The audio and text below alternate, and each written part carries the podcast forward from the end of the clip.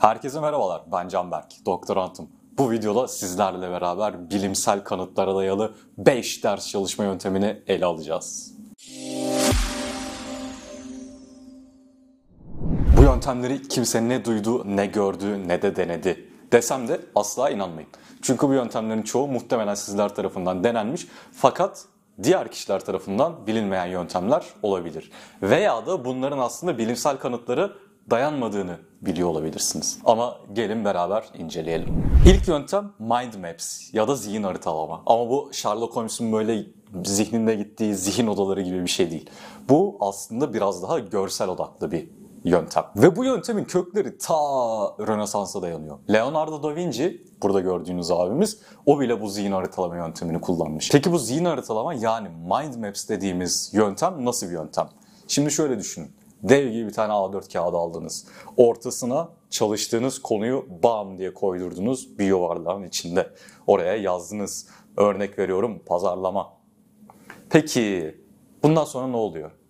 Mind Maps bize tamamen çalıştığımız konuların aslında görselliğini sağlıyor. Ve bu siz görselleri görerek hem kendinizi daha fazla motive ediyorsunuz. Aa neler yapmışım böyle. Vay bitirmişim neredeyse çoğunu diyorsunuz. Ve aynı zamanda da hangi konularınız eksik? Hangi konulara bakmanız gerekiyor? Sırada ne var? Bunların hepsini zihin haritasından yani o çizdiğiniz görsel üzerinden kolayca takip edebiliyorsunuz. Dönecek olursak ortaya pazarlamayı yazdık. Pazarlamada neler var?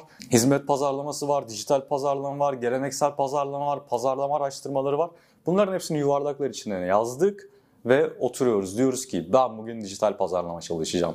Ona böyle çiziyoruz. Ondan sonra dijital pazarlamaya çalışırken neyi fark ettik? Dijital pazarlamanın birçok farklı alt dal olduğunu fark ettik. O zaman ne yapıyoruz? Hemen yeni oklar çıkartıyoruz ve tık tık tık onları da tekrardan yazıyoruz. Böylece alana dair çok güzel bir görsel bir içerik hazırlamış oluyoruz. Peki bu Mind Maps, zihin haritalama kimler için daha güzel? Özellikle siz görsel olarak çalışıp kendinizi motive edip ya da görsel zekaya sahip olduğunuz düşünenlerdenseniz bu zihin haritalama sizler için biçilmez kaftan. Aynı zamanda eğer tez yazıyorsanız, teziniz için, tez konusu için literatür tarıyorsanız bu yine çok kullanılabilir bir yöntem. Çünkü bir yerden başlıyorsunuz, başlama noktanız belli, ilerlediğiniz, gittiğiniz adımlar da belli oluyor. Bu da aynı zamanda sizin tez yazarken ya da konu ararken kullanabileceğiniz yöntemlerden birisi. E peki hocam ben bunu matematikte, Türkçe'de ve benzeri şeylerde de yapamaz mıyım? Tabii ki de yapabilirsin. Tek matematikte mesela problemler konusunu yazdın ortaya. Sayı problemleri, havuz problemleri, mantık soruları gibi birçok farklı alanda da yine bu kullanılabilir. Ve bu mind maps yani zihin haritalamayı eğer ben somut olarak kağıt üzerine yazmak istemiyorum diyorsanız açıklamalara bıraktığımız 3 tane farklı web sitesi var. Bunlar üzerinden zihin haritalandırma görsellerinizi çıkartabiliyorsunuz. İşbirliği değildir. İkinci yöntem ise aslında birçok kişinin artık bunu duymayan da yoktur yahu diyeceğiniz Pomodoro. Fakat Pomodoro'nun bilmediğimiz bir tarafı var. Bu aslında bir ödevlerini tamamlamakta zorlanan bir üniversite öğrencisi tarafından çıkartılıyor. Francesca Corillo. Francesco Cirillo. Francesco Crillo gibi bir şey. Şuraya doğrusunu yazarız illaki. Ve bu öğrenci artık ödevlerini tamamlayamadığı için verimli bir yöntem bulması gerektiğini düşünüyor. Ve Pomomo yani İtalyanca'da domates olan kelimeden Pomodoro'yu üreterek buna Pomodoro yöntemi diyor. Aslında domatesden türeyen bir şey. Ya, bağlantı çok mantıklı olmasa da yani neden tomatodan neden buna tomato dedin mesela ondan sonra neden bunun İtalyancasını çevirmeye ihtiyaç duydun? İtalyan sanda tomato olarak kalsaydı daha evrensel olsaydı falan diye düşünsek de Pomodoro gayet böyle söylemesi güzel Pomodoro gibi bir kelime. Ya bu Pomodoro ne peki? Pomodoro 25 dakika çalışma, 15 dakika mola verme, 45 dakika çalışma, 10 dakika mola verme, 45 dakika çalışma, 15 dakika mola verme gibi bir süreç. Ama bunu siz setler halinde yaptığınız zaman yani bu tek seferlik günde bir Pomodoro seti yapacağım denilebilecek bir şey değil. Çünkü 25 dakikaya 15 dakika 25 dakika içerisinde bir günde çalışman gereken neleri çalışabilirsin diye düşünür insan. O yüzden de 25 dakika 10 15 dakika gibi şeylerden düşünelim 40 dakika etti. Bunun arkasına bir tane daha, bunun arkasına bir tane daha, bunun arkasına bir tane daha. Yani gün içerisinde siz bu setleri arttır arttıra gidebiliyorsunuz. Peki ben bunun kontrolünü nasıl yapacağım? Ben ilkokulda, lisede bile saate bakardım sürekli teneffüs saati gelsin işte kaç dakika var ona sorardım saatimi kontrol ederdim çeklerdim falan diyorsanız Bunun çok güzel app'leri var. Ya da Chrome için kullanabileceğiniz extensionları var. Onları da yine hem buraya görsellerini koyup hem de aşağıya açıklamalarını bırakabiliriz. Bu app'ler ne yapıyor? Kimisi size böyle başladığı zamanı gösteriyor. Kimisi geri sayım yapıyor. Kimisi böyle bip bip gibi sesler verebiliyor. Bunlar da kullanabileceğiniz yöntemlerden bir tanesi. Aslında Pomodoro'nun en güzel tarafı siz sıkılmadan masa başında böyle 3 saat, 3,5 saat aralıksız oturmanın çok iyi bir şey olduğunu zannederken bir de Pomodoro'yu deneyin. Pomodoro'nun ne kadar daha verimli olduğunu, en azından zihninizi ne kadar daha az yorduğunu fark edeceksiniz. Fakat benim Pomodoro'da şöyle bir önerim olacak. İlk başta başlayacaksanız, daha önce bunu hiç denemediyseniz ve ders çalışmakla çok böyle güzel bir ilişkiniz yoksa önereceğim şey 25 dakika 15 dakika olarak başlamanız. Aslında bunun doğrusu 25 dakika 5 dakika. Az önce de yanlış söylemiş olabilirim. 25 dakika çalışıyorsun 5 dakika mola veriyorsun. Yani 45-15 başlamamak şu yüzden daha doğru bana göre. Çünkü senin kafanı 45 dakika çalışacağım, 15 dakika mola vereceğim diye odaklamanla 25 dakika çalışacağım, 5 dakikada mola vereceğim. Yani odaklaman arasında dünya kadar fark var diye düşünüyorum. En azından ben de böyle. O yüzden de buna 25 dakika ve 5 dakika olarak başlamak çok daha mantıklı bir öneri olacaktır. Peki bu Pomodoro kimler için verimli? Ya da kimler Pomodoro yapmalı? Herkes. Yazılımcı mısın?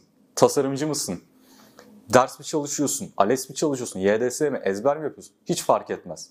Hatta kitap mı okuyorsun? Yine fark etmez. Eğer bir şeye uzun süre odaklanıp onun üzerine çalışmak istiyorsan Pomodoro senin için biçilmez bir kaftan. Ve sıra geldi üçüncüye. Mozart etkisi. Peki bu Mozart etkisi denilince zaten akla müzikle alakalı bir şey olduğu geliyor.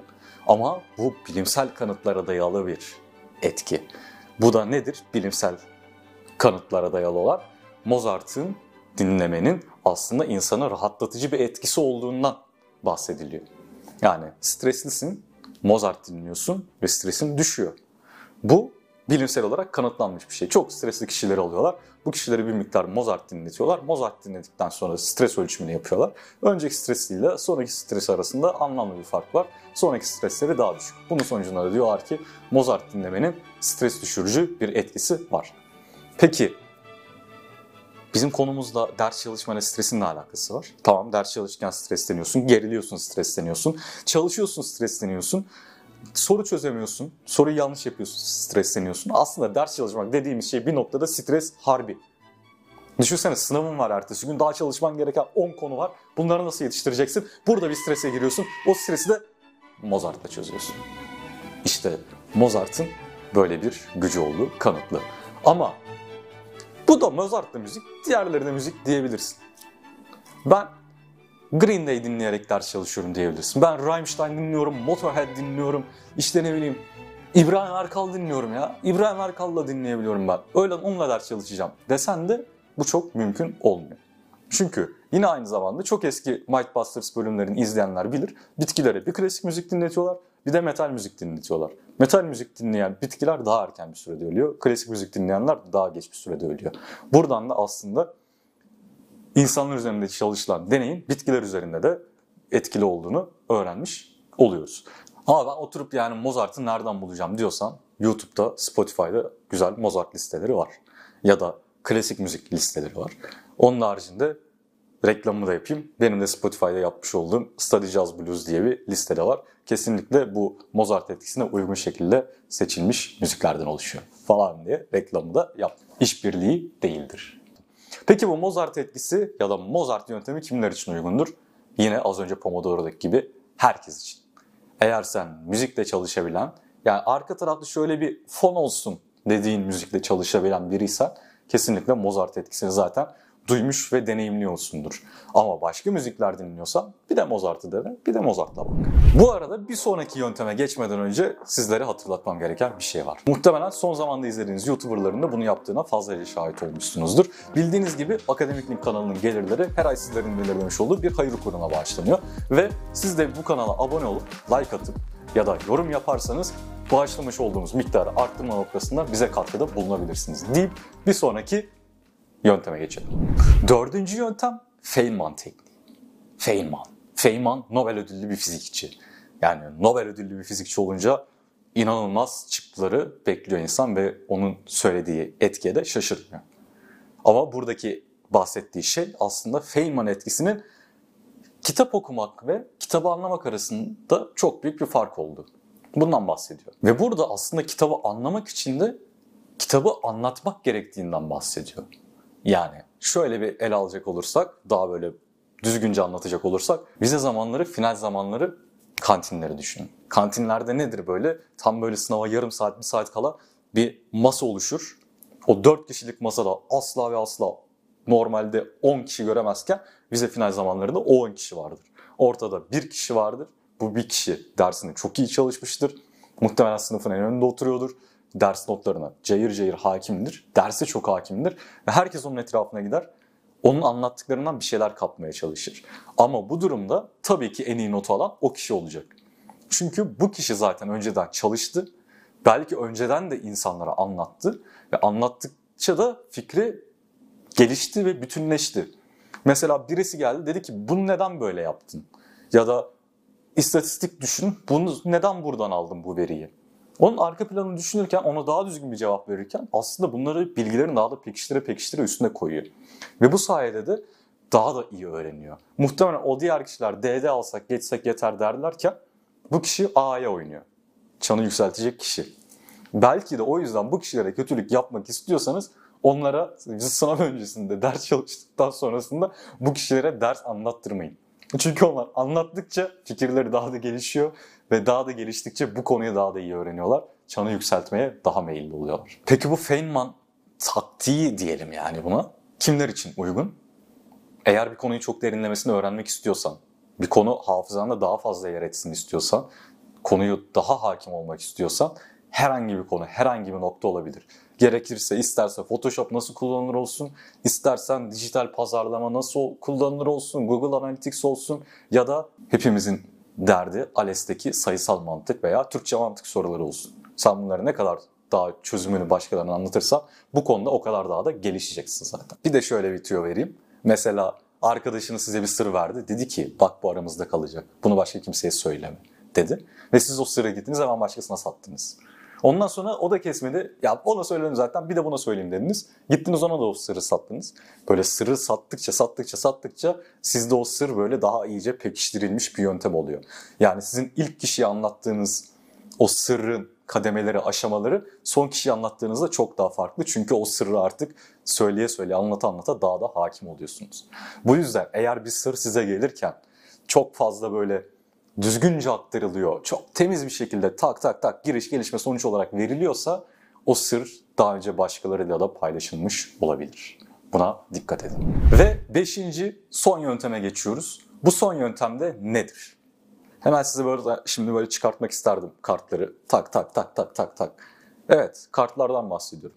Oluşturuyorsun böyle kartlar ya da gidiyorsun bu kartlar KPSS için ve dil için çok fazla. İlla ki böyle kitapçılara falan gittiyseniz orada görmüşsünüzdür böyle kelime kartları, konu kartları, bilmem ne kartları, o kartları. Aslında bu kartların da bilimsel geçerli, kabul edilmiş ve kartla çalışmanın kişiyi hem böyle defter, kitap çalışmasından daha farklı bir şey olduğu için daha değişik geldiğine ulaşılmış ve onun haricinde de sürekli yanınıza taşıyıp sürekli böyle haşır neşir olabileceğiniz için daha verimli bir yöntem olduğu ortaya çıkmış. Ama bu kartları az önce dediğim gibi kitapçılardan oradan buradan bence almayın.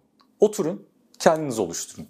Hani böyle sınava lisede falan kopya hazırlanırdı ya üniversitede. Hangisine olursa olsun kopya hazırlanır yani. Baksan da bakmasan da. Çünkü o kopyayı hazırlarken senin aklına daha da yer eder o cümleler, o kelimeler. İşte o yüzden de sen bu kartları da kendin hazırlarsan, kendin hazırladıktan sonra bunlara da hakim olacaksın ve oradaki belki yazının tipinden altına koyduğun çizgiden bile hangi kartın olduğunu, hangi kartta ne yazdığını oldukça kolay bir şekilde hatırlayacaksın. Peki bu kart oluşturma yöntemini kimler yapsın? Herkes yapsın. Eğer bir konuyu derinlemesine, düzgünce genişlemesine, ezberlemen gereken şeyler varsa, öğrenmek istiyorsan bunu yap.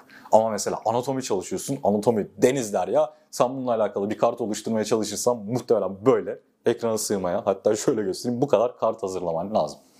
O yüzden de eğer bu konuda kart hazırlamak sana mantıklı geliyorsa bu kartları hazırlayıp onlar üzerinden çalışabilirsin. Ve bir de bonus geliyor. Bonussa ne? Her benim çektiğim videonun sonunda paylaştığım Discord kanalı. Discord kanalının mantığı nedir? Discord kanalına geliyorsun Sanki bir kütüphaneye gitmiş gibi ama tek farkı evindesin ya da herhangi bir yerdesin. Bilgisayar, telefon ulaşımının olduğu herhangi bir yerdeyken sen bu Discord kanalına katılım sağlayabiliyorsun.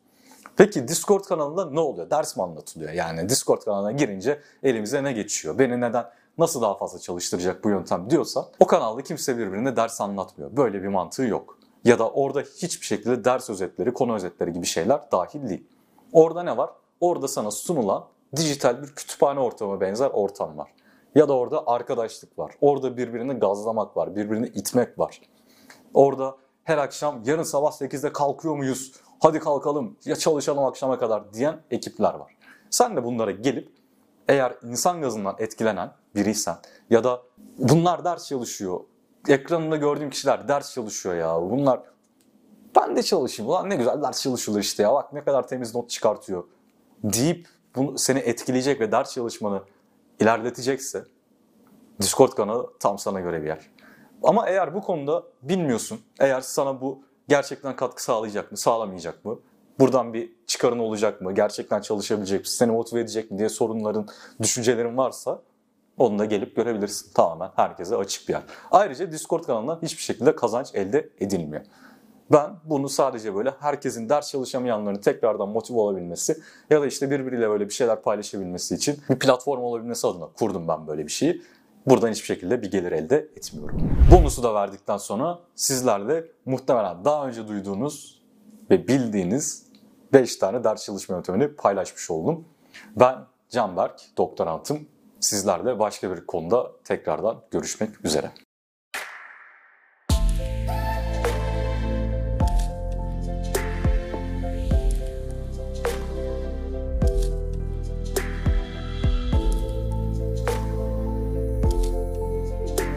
Tamam öyle yapalım kapanışta ya ama hadi görüşürüz.